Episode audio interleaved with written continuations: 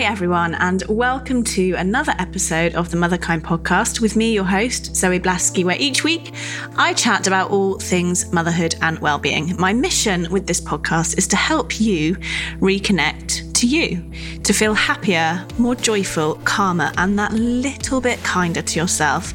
Because I think life as a mum in this hectic modern world is hard enough as it is.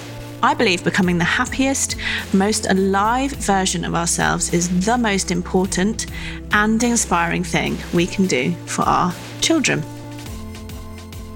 Hi, everyone. Welcome to this week's episode of the Motherkind podcast with me, your host, Zoe Blaskey. This week's guest is Clemmie Telford. Many of you will know Clemmie. She is a podcaster, creative strategist, and now author. But what you might not know is that I have known Clemmie since she was 18 because one of her best friends from uni is also one of my best friends from where I grew up in Stratford upon Avon. So we've known each other a long, long, long time. And it's always such a joy to get to chat to Clemmie in this capacity, to have this really honest conversation that we have on this episode. We start out by talking about the impact that this past year, and I think like so many of us, you know, it's led Clemmie to questioning a lot and she's really deep into this path of self inquiry. She's been sober a couple of years, as she shared about quite a lot on her social platforms. And I know many of you found that really inspiring. She, in this episode, really bravely and honestly shares what it's like for her right now. She's in what I call the messy middle. You know, when you begin to question things, and I think motherhood is a huge trigger for this. Question who you are beyond society's expectations, to question your behavior. And I guess Clemmie's asking herself this question who am I really? And she talks about that with such a rawness and an honesty. I found it incredibly inspiring. She also has a new book out in a month called But Why, which is here to help us answer the tricky questions from our children and have anonymous conversations with ourselves. So we talked about that, what that process has been like for her and what she's learned through writing this book, which essentially there are no neat answers to the big questions that Clemmie asks herself and she's researched through this book. So we talk about what that process has been like sitting in the not knowing and also the anticipation of this new direction that her career has taken herself in. So I hope you really enjoy the episode. It's very real, it's very raw, it's very honest, and I'm sure many of you will resonate and find comfort and truth in Clemmie's words. Here it is. Clemmie, welcome back. You came on really, really early days. So early. What year was it even? I don't I've got no concept of time anymore. when did you start? 2017.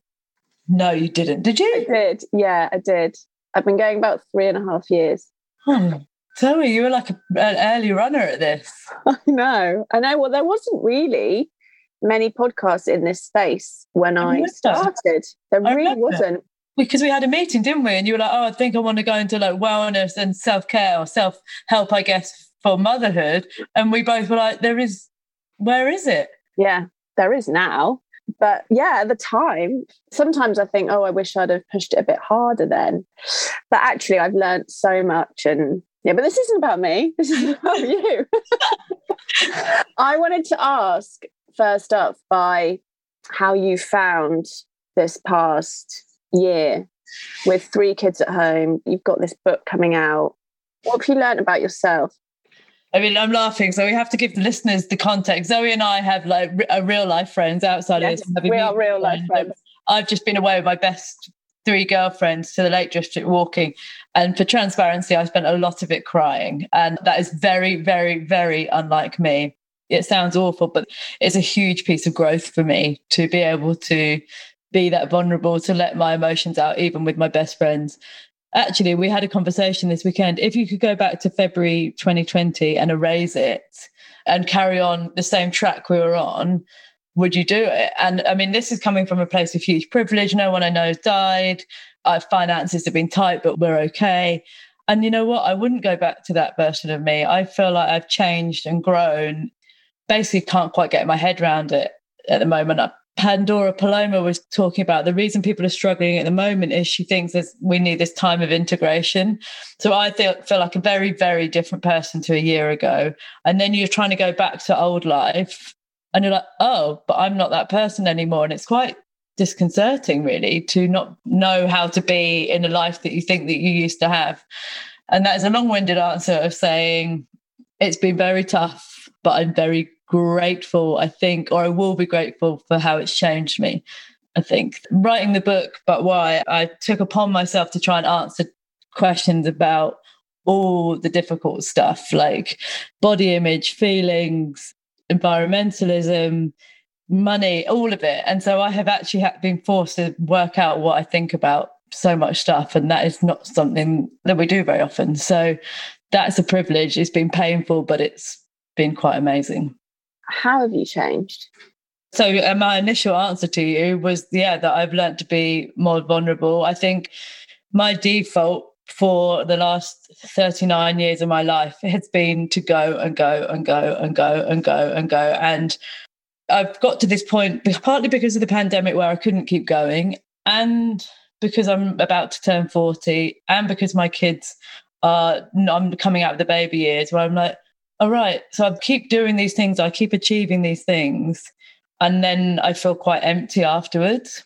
And I've been pretty close to burnout for a year. And so it's like something has got to change. And I guess that's probably the bit that I'm at now where I know I need to hand stuff over, get other people helping me, stop chasing stuff. And it's quite difficult when you know that you need to do that, but I'm not quite figured out how to do it. I, in fact, to, to our mutual friend Polly, I said to her, you know, when you tidy your bedroom and you get everything out into the middle, and I've metaphorically put things in the charity shop pile and in the to keep pile. But at the moment, it's still looking a mess. and I know that if I push forward, it's going to begin to feel more settled. But it's trying to find a new version of myself where I stop just going and going and going. And it's very hard because I don't know how that looks. I relate. It sounds like you're on the cusp of a big transformation. I hope so, because it's blooming painful. It's the messy middle. It is. It's really painful, that place. Yeah, it's making me squirm now. The sad thing is, if you're on these kind of journeys, you can ask for help, but nobody can help you through it. No, you have to do it yourself. Yeah. And it's very difficult to know what levers to pull because the levers I've always pulled are to achieve more and to do more. And that I know that isn't the right lever anymore. Yeah, it reminds me, I've never been to rehab, but I know a lot of people that have. And they describe that experience to me of like, you kind of get broken down as to the things that you used to do and the patterns you used to do to keep yourself safe. They're defenses, aren't they? And we're really similar. Like achievement was one of my really big defenses too. And then you kind of get rebuilt again with a new set of tools, basically. Like a new roadmap is how I think of it when yeah know, I had definitely had similar things. And I just learned a new roadmap, like a new set of operating instructions for my life. but it's really hard, especially where you're at, which is like you've got the awareness. So yeah. you know that that map isn't taking you in the direction you want to go to. You're like, I, I need to put that oh, map down because I'm going to head up where I've always been. Yeah. But you haven't quite got the new one kind of following it yet. So yeah. you're in the middle. And there's a few things there. Number one, I think what I've learned is that people see people who are like perpetual high achievers and i'm not saying i'm achieved high things but like i've got very high standards for myself. That looks like something very desirable because it can often show up as quite a lot of success. But i've only just realized in myself that it's a coping strategy. And people like how can that possibly be? It's like because i, I literally don't know what else to do other than the way I've always got approval is by my achievement. I'm going to give you my full therapy session now, but I've realized that when people say they're proud of me, which should be a massive compliment, it comes from a place of love. I'm just like, stop being proud of me. I just want to be loved for me, not what I do, not what I've achieved. And again, it's very counterintuitive to the world that I sit in now. I want to have the platform to talk and have interesting conversations, but I don't want like notoriety it's a right old mess. but you're right. It's like, how do I wiggle out of this? Because it begins to affect everything that you do, right? Your whole being, all your relationships, all my habits. You start sort of questioning everything. Because I guess I remember this time from a while ago because I was super lucky. You know, my kind of breakdown came when I was 23. I was young. Yeah. And I remember I would say to myself now, it sounds really weird, but more to enjoy that time of trying to figure it out. At the time, it was excruciating and I hated it and I didn't know. I felt so lost every single day. But looking back now, my reframe on it would be that it was an exciting time. Yeah. Because I was just absorbing like all this new stuff about a different way to live and learning, oh my God, like I'm worthy because I'm just a human. I didn't know that before. Like I genuinely didn't. I thought I had to do stuff and that I was loved as you know as some of your you're describing. So it's hard. It's hard, but in a way, I'm excited for you. Enjoy the exploration. It's so weird though because not much before this, I'd like given up drinking, and I felt like, oh, this is kind of being a this is I'm going to use some really over the top words, but enlightenment and awakenment and then suddenly you're wandered into another part you're like oh no no no no where i thought i was really wasn't it. And i can't as i say i can't decide if the pandemic has like accelerated that or approaching 40 or a combination of all those things. But it's just like oh no no that bit where you thought you had it it was all about to swing and change again. I think that's what happens perpetually not always in the way that it is now which i acknowledge is a big old reshift. But you are constantly doing that. You never kind of get there do you you never do. And I think that, you know, there's different ways to live, isn't there? There's living just kind of, I would call it unconsciously with no judgment, but just kind of getting on, not really.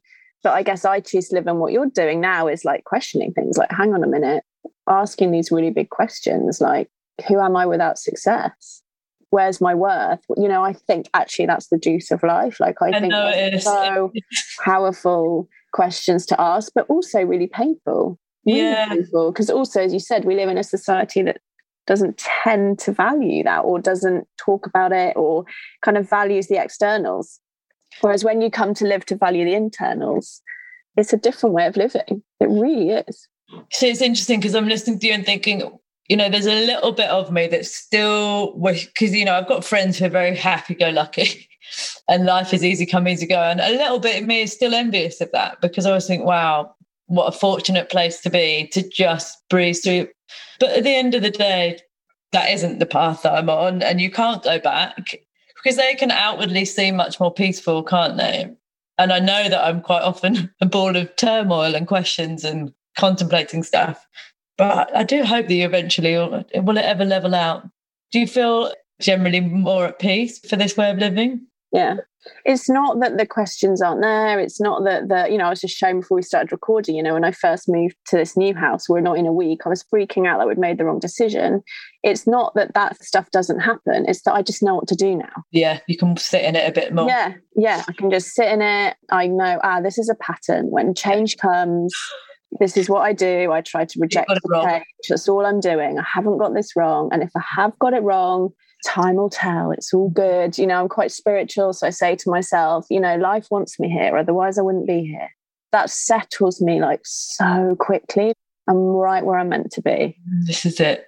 That settles me. And I do believe that. I really believe that to my core. Like you are exactly where you're meant to be. Yeah, so true. I'm exactly where I'm meant to be. And I think it's like that control of the process, mm. like con- trying to control it and resist it and think about it is kind of what really messes me up. So the moment I'm like, it's all good.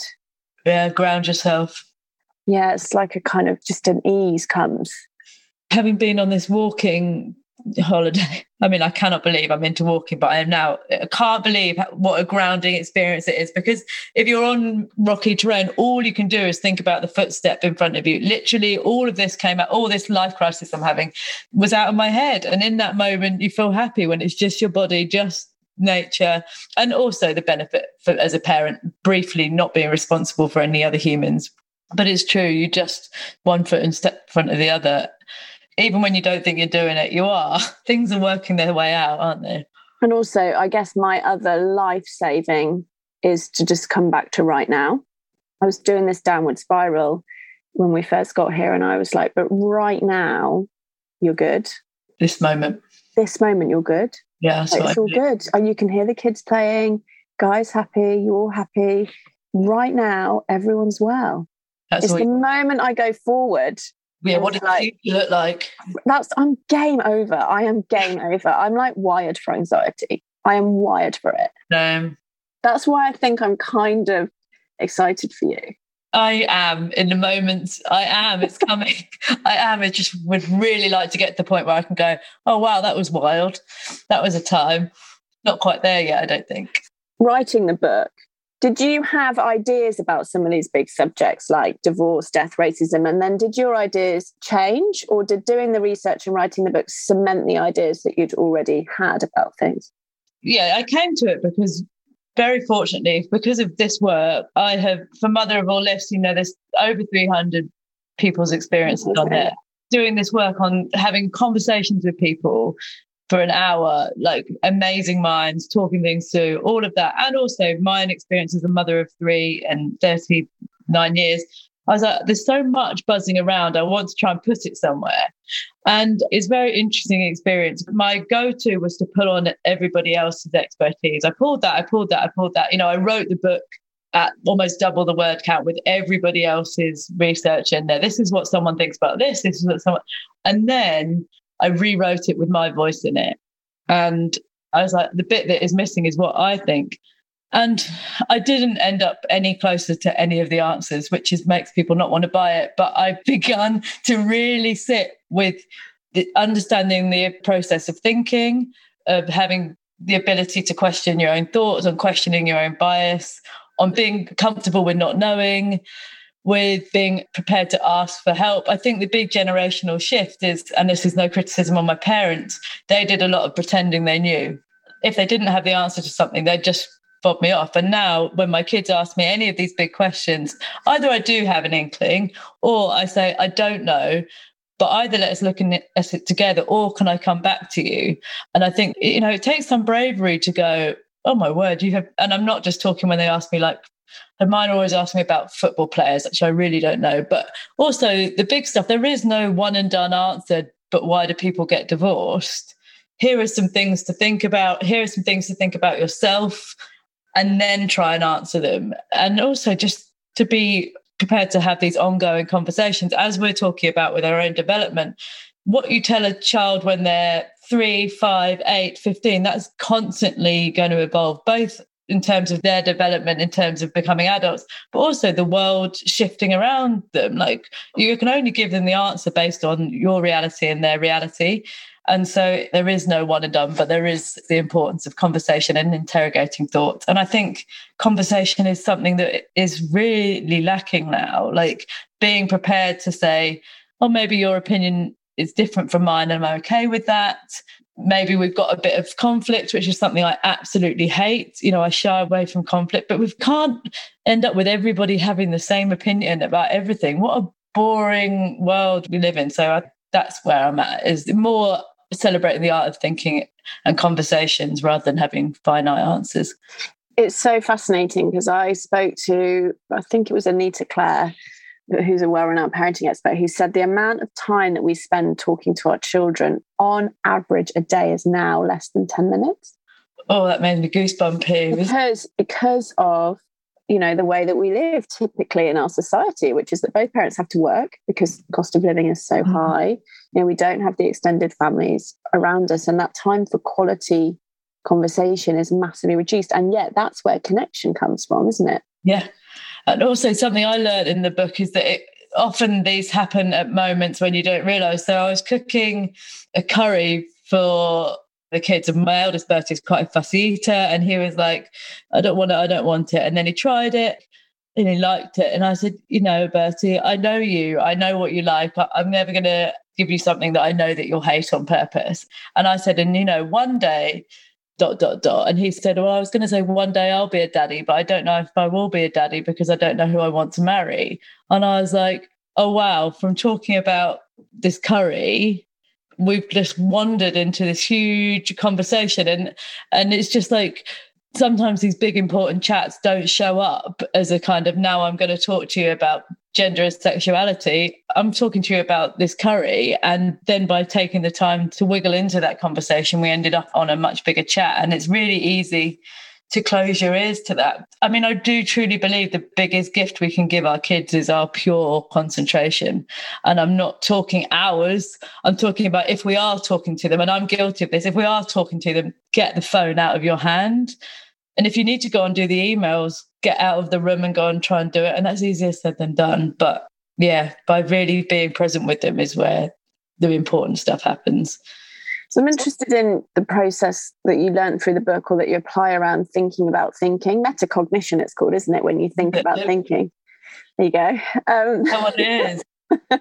how does someone figure out what they think about a big subject like, you know, racism or being a working parent or divorce? How do you in the book help someone unpack their own opinion so I think there's a few important things. I think the first step to thinking is being very, very aware when you check out, when you go to pick up your phone, when you go to eat is another one.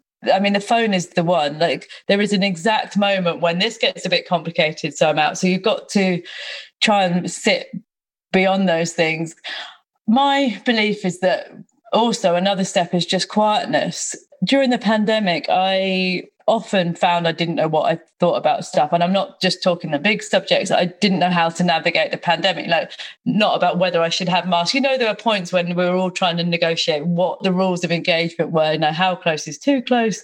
And I'd go out and I'd be judging everybody else by what they thought.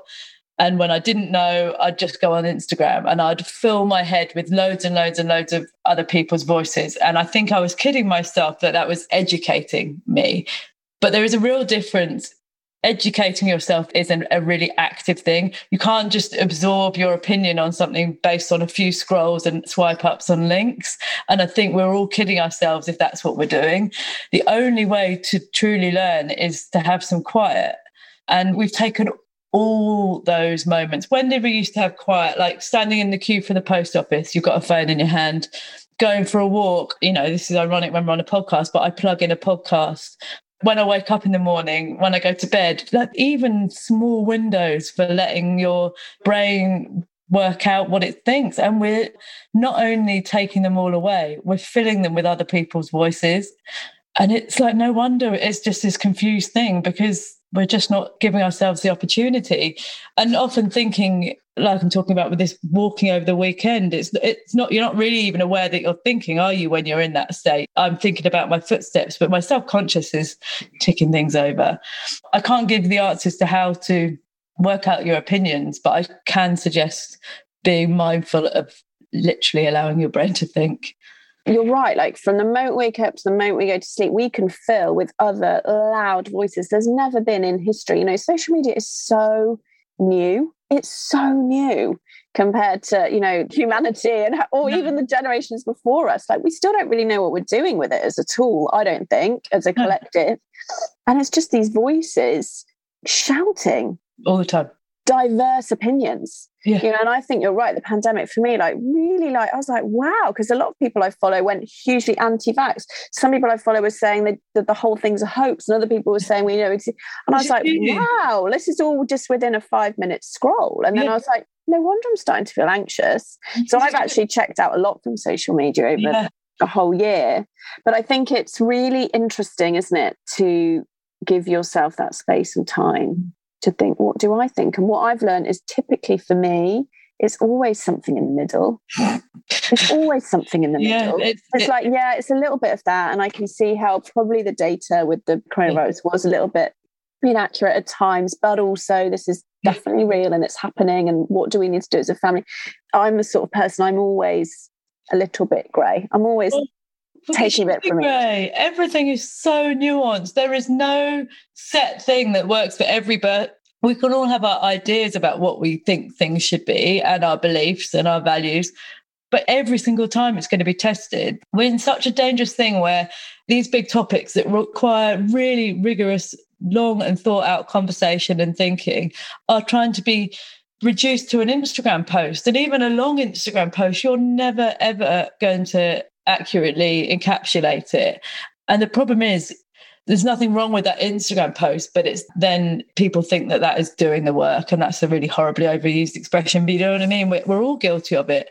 Um, click through a few posts uh, from people that I respect. It's nothing to do with them and think that job is done. But, you know, as I was doing this book, every subject I covered, you could write doctorates on each tiny, Well, and people have, right? Yeah. Mm, and they're still no closer.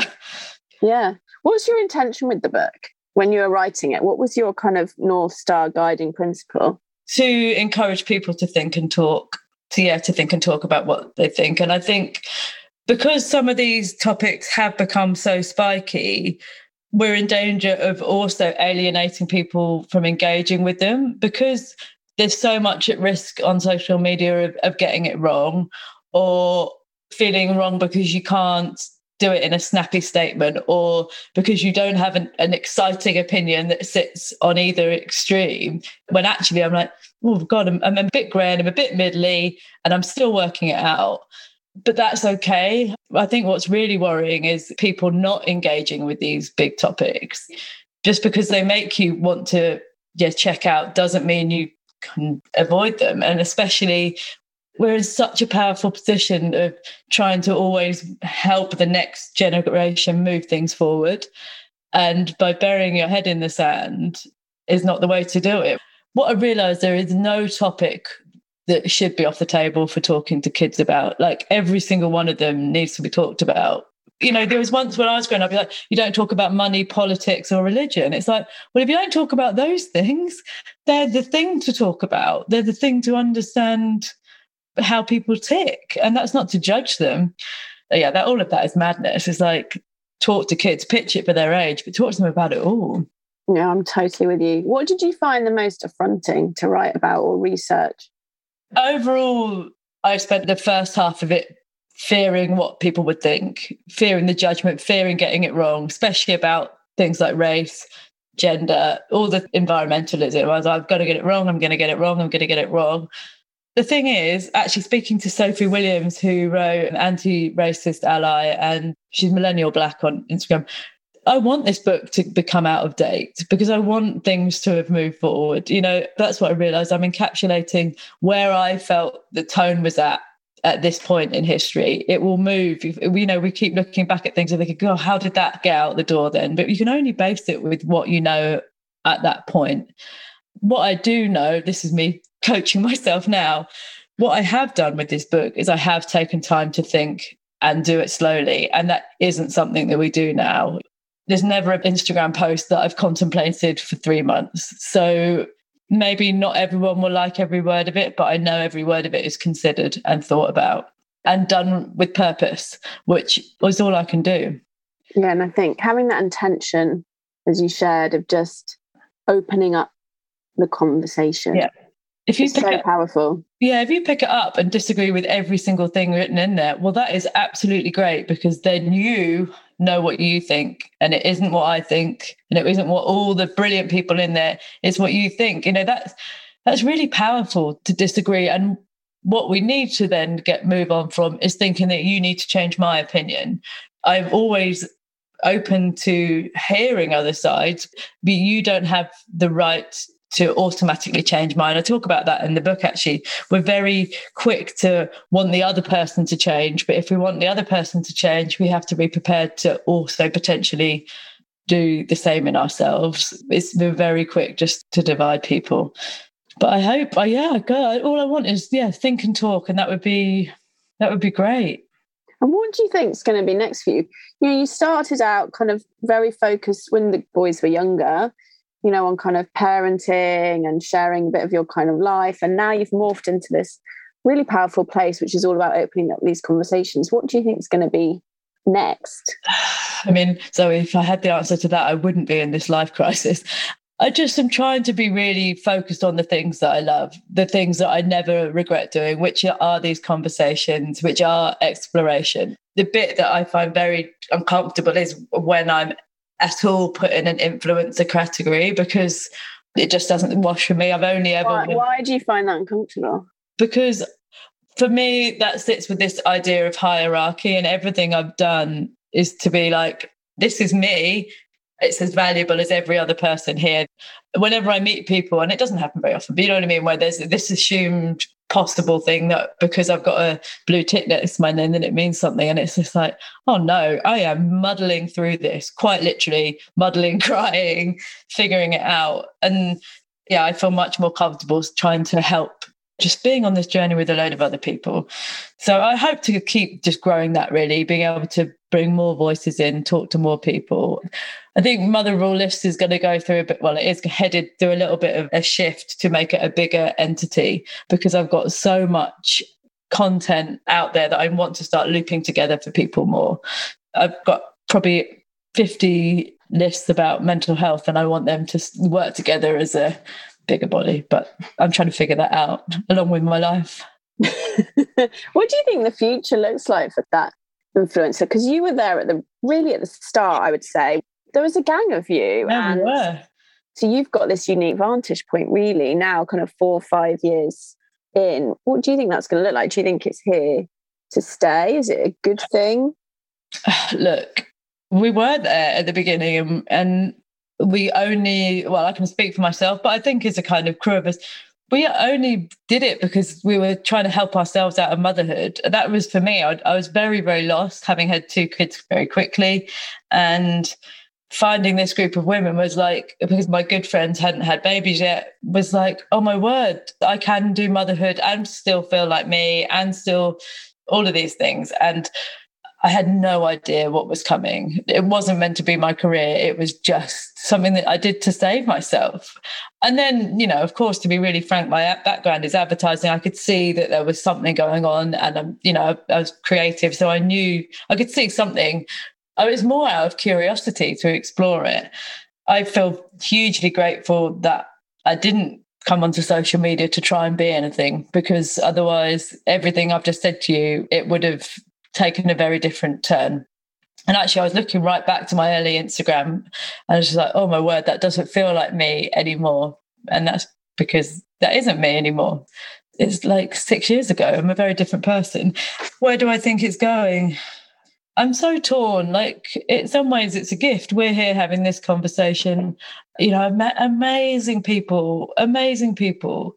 At its best, it's a tool for education and community and amazing. But we need to learn to split it away from the worst sides a bit. There's a lot of narcissism, there's a lot of hierarchy, there's a lot of putting values on all the things that I hate, you know, consumerism for the sake of consumerism, on appearances rather than how things feel. They, they are like the antithesis of my values.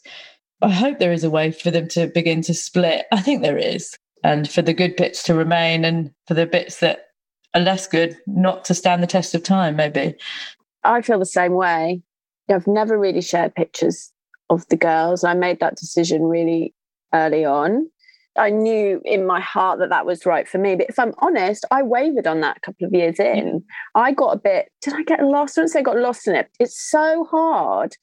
I don't think you get this until you try to grow an account or have a business that has an online presence I find it really hard to stay in my lane and stay in my truth because it's yeah. so noisy. Mm-hmm. And I was like, oh, maybe I need to share the kids and people feeling like they don't really know my life. And how can I talk about motherhood without showing the kids? And luckily, I was like, no, this is true. This is true. But I think that's such a challenge is to stay true to yourself. It's like walking in. Sometimes I open my Instagram and I feel like it's like walking in to seeing all these opinions and also everyone doing similar things to me mm-hmm. often i perceive better always I, like i'm like how does this person like get all this content out like i struggle to do a post a week and i have to really make sure that i engage with it in such a way that i feel aligned and positive and i'm doing it for the mm-hmm. right reasons mm-hmm. but i think it's really, really hard, hard to consistently do that. I think it's really hard. Yeah, because I always say I know how I could be much bigger in terms of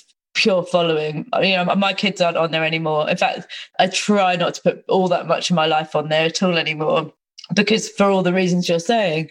But as such, yeah, I'm not going to go to the huge numbers that I could do and then it's difficult because then I watch other people who have taken that line, and as someone who wants to be successful, that's very difficult. It's like they're growing, they're growing, but I know what cost that their growth is.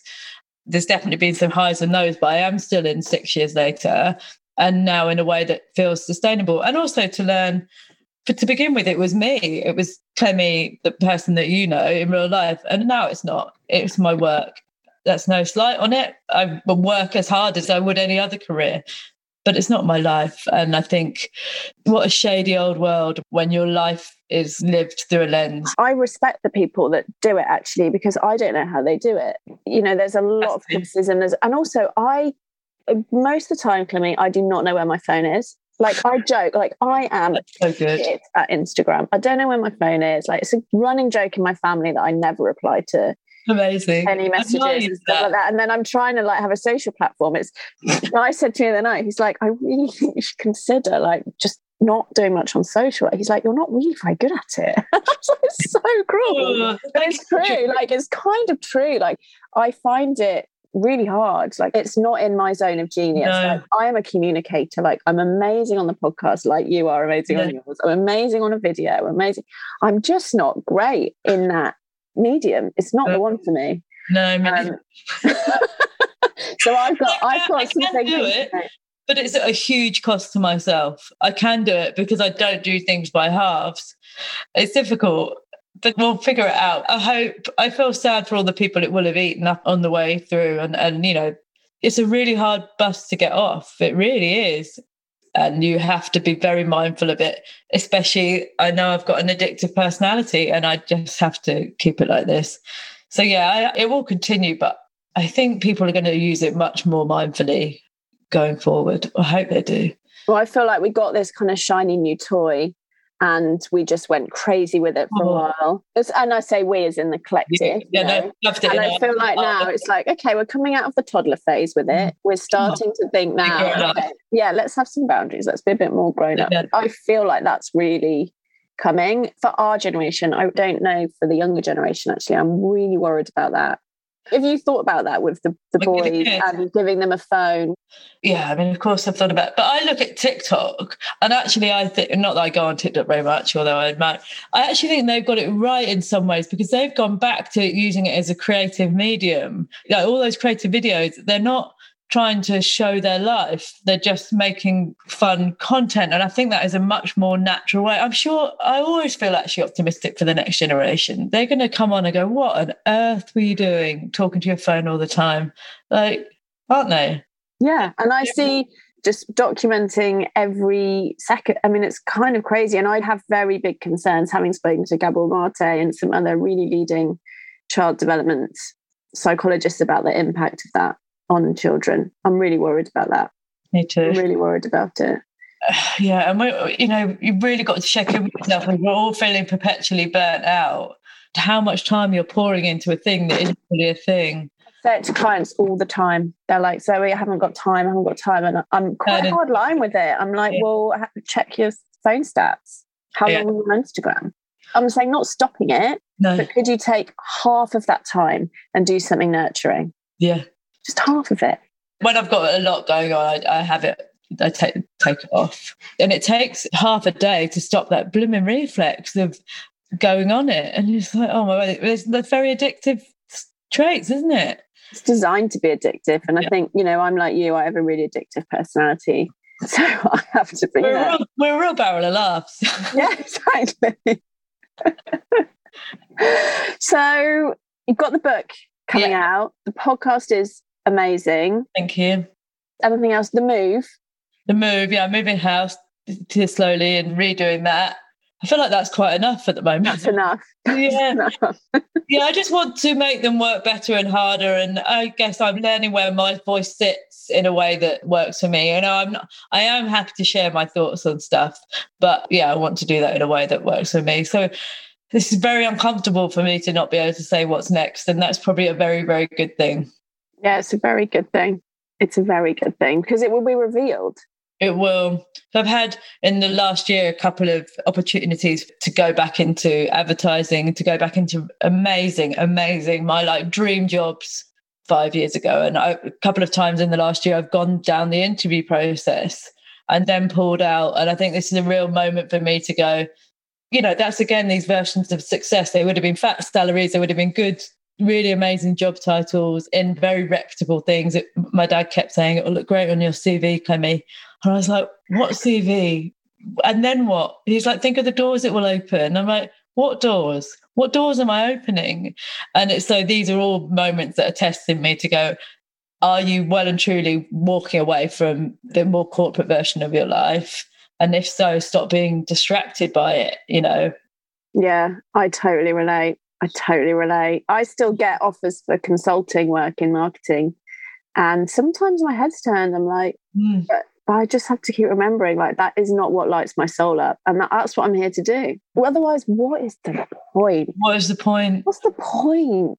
Like, yes, I might get a few more thousand pounds. What am I going to do with it? Does it, you know, I'm not in that position where I need that money to survive. So it's the very privilege where I can be like, actually, no. you know, what makes me feel good? That's what I'm interested in today. Honestly, I think that's what it's about. Yeah, and then it will all begin to come. I just did a really massive sigh. That's something like shifting. I've really, really niggle. Like, why didn't you know what to say you're doing next? Like, why didn't you do a good pitch on yourself? And it's like, because I haven't got it. It will reveal itself. You're right. I hope. It will. It will. I promise you it will. And I think that's such a sign of transformation, isn't it? Where just in that moment you did something differently than you Normally. have always done, which is like boom, boom, boom, boom, you know, very kind of in the masculine energy. And, yeah, you know, just being like, I'm just going to see what comes is such a different way to be. And I think for me, it's like a really powerful way to be because yeah. you, you will get guided to what you're meant to do. You will. I mean, I'd like that to be happening in quite a transparent way very, very soon, if possible. you can't control it. You can't control it. Oh, oh yeah. Well, you, you kind of reassured me. You came out of this. Everybody does. It's just like, is this another six months of this turmoil? Is it another year? Nowhere knowing. No, you can't control it. You just have to be with it. it sounds really like esoteric, but I think that's it's true for me. You just have to be with it. What should I read, Zoe? Tell me some books to read. Oh, I'll send you a list, my love. I will send you a list. You know there's a good there's a good one that I like that is really cheesy and American That's and right. it's old, but it's brilliant. And it's called End the Struggle and Dance with Life. It's gonna make me cry. So there you go. You know it's the right one. Yeah. And it's about recovering from controlling and pushing and resisting and stress and actually just being more in flow and what we're talking about I mean that softer feminine energy and trusting. And it's written by a woman called Susan Jeffers who you know was in a marriage and you know realized it was out of alignment and got divorced and retrained as a psychotherapist and then had this kind of burgeoning amazing career that started when she was 50 really? Yeah it's really good. It's really good. I'll send you a copy. Thanks please. Am i hoping to find the answers? No but it's true. It's exactly what i learned from the book there are no convenient answers. You can only explore, be curious, be honest, be open, and the rest will begin to fall into place. And that's what I've got to live by. You know, this is the thing. I spent a year writing a book about honesty. And actually, our mate Polly said to me, You've got to learn to be honest with yourself. And I was like, Oh, wow. Nice one, Polly. Yeah, cheers, mate. For said in a very blunt, uh, uh, like, yeah, you're right. You've just said something extremely profound. Do you realise that what you just said to me? And that's true. You know, the bits that are be honest about what is actually making you happy rather than you perceive to make you happy. It's powerful to just let go of that should list. You know what I think I should be doing. For me, it's Instagram. Like I'll be, you know, I feel like I should do it, but I honestly like there's something there for me to explore for sure. I always ask the same question at the end, as you will know, which is if you could give just one gift to all the mothers in the world, what would you give and why? To trust in themselves. It's not really a succinct thing, but yeah, the sooner in every aspect of your life is that you have faith in yourself, the better you'll be. I spent so much of early motherhood looking and in life looking at what everyone else is doing, a comparison, judgment of myself. And the joy of having had three children is that, you know, by the time Greta came along, I, I was pretty confident that I could do it. Either that or she's doing a really good job of raising herself, which I do think is a little bit true. but you know what you're doing, even as I am now, when you feel like you're not you are. And I really know that my kids want so much less from me or less complicated things from me than I perceive them to want. They really just want a chat and a hug. Probably not much else. That's a very wiggly answer, but something in that. Yeah, trust your instincts. Faith in yourself. It's, it's beautiful though because what I'm hearing is is connection with ourselves and then connection with our kids. Yeah. And it's like, it's there, you know, it's so there in all the bits which you don't think are the bits, you know, like the piling in the bath together. I do know more and more that the bits of life are the bits in between what you think are the big bits. Yeah, it's kind of the everyday, isn't it? Yeah. Well, beautiful. Thank you, love. My pleasure. My pleasure. So that was the episode. I hope that you really enjoyed it. As ever, if you did, please consider sharing it with your friends and leaving me a review on iTunes. It really does make a difference to the number of mums that we can reach with the brilliant wisdom of the guests I have on. Also, just a reminder about the Family Reset Plan. It's my latest offering to parents. I think that we are living in probably the challenge of our lifetimes, well, definitely so far. And as parents, we not only have to support ourselves, we also have to support our children. And that is a lot. So, the Family Reset Plan is myself and two brilliant psychologists and we give you step by step, simple, applicable ways that you can support yourself emotionally to feel stronger, calmer, and therefore to support your children in a different way. It's all grounded in psychology and neuroscience. It's just £25 currently. And if you work for the NHS, it is totally free for you. So check out the website familyresetplan.co.uk. Take care. I'll see you next time.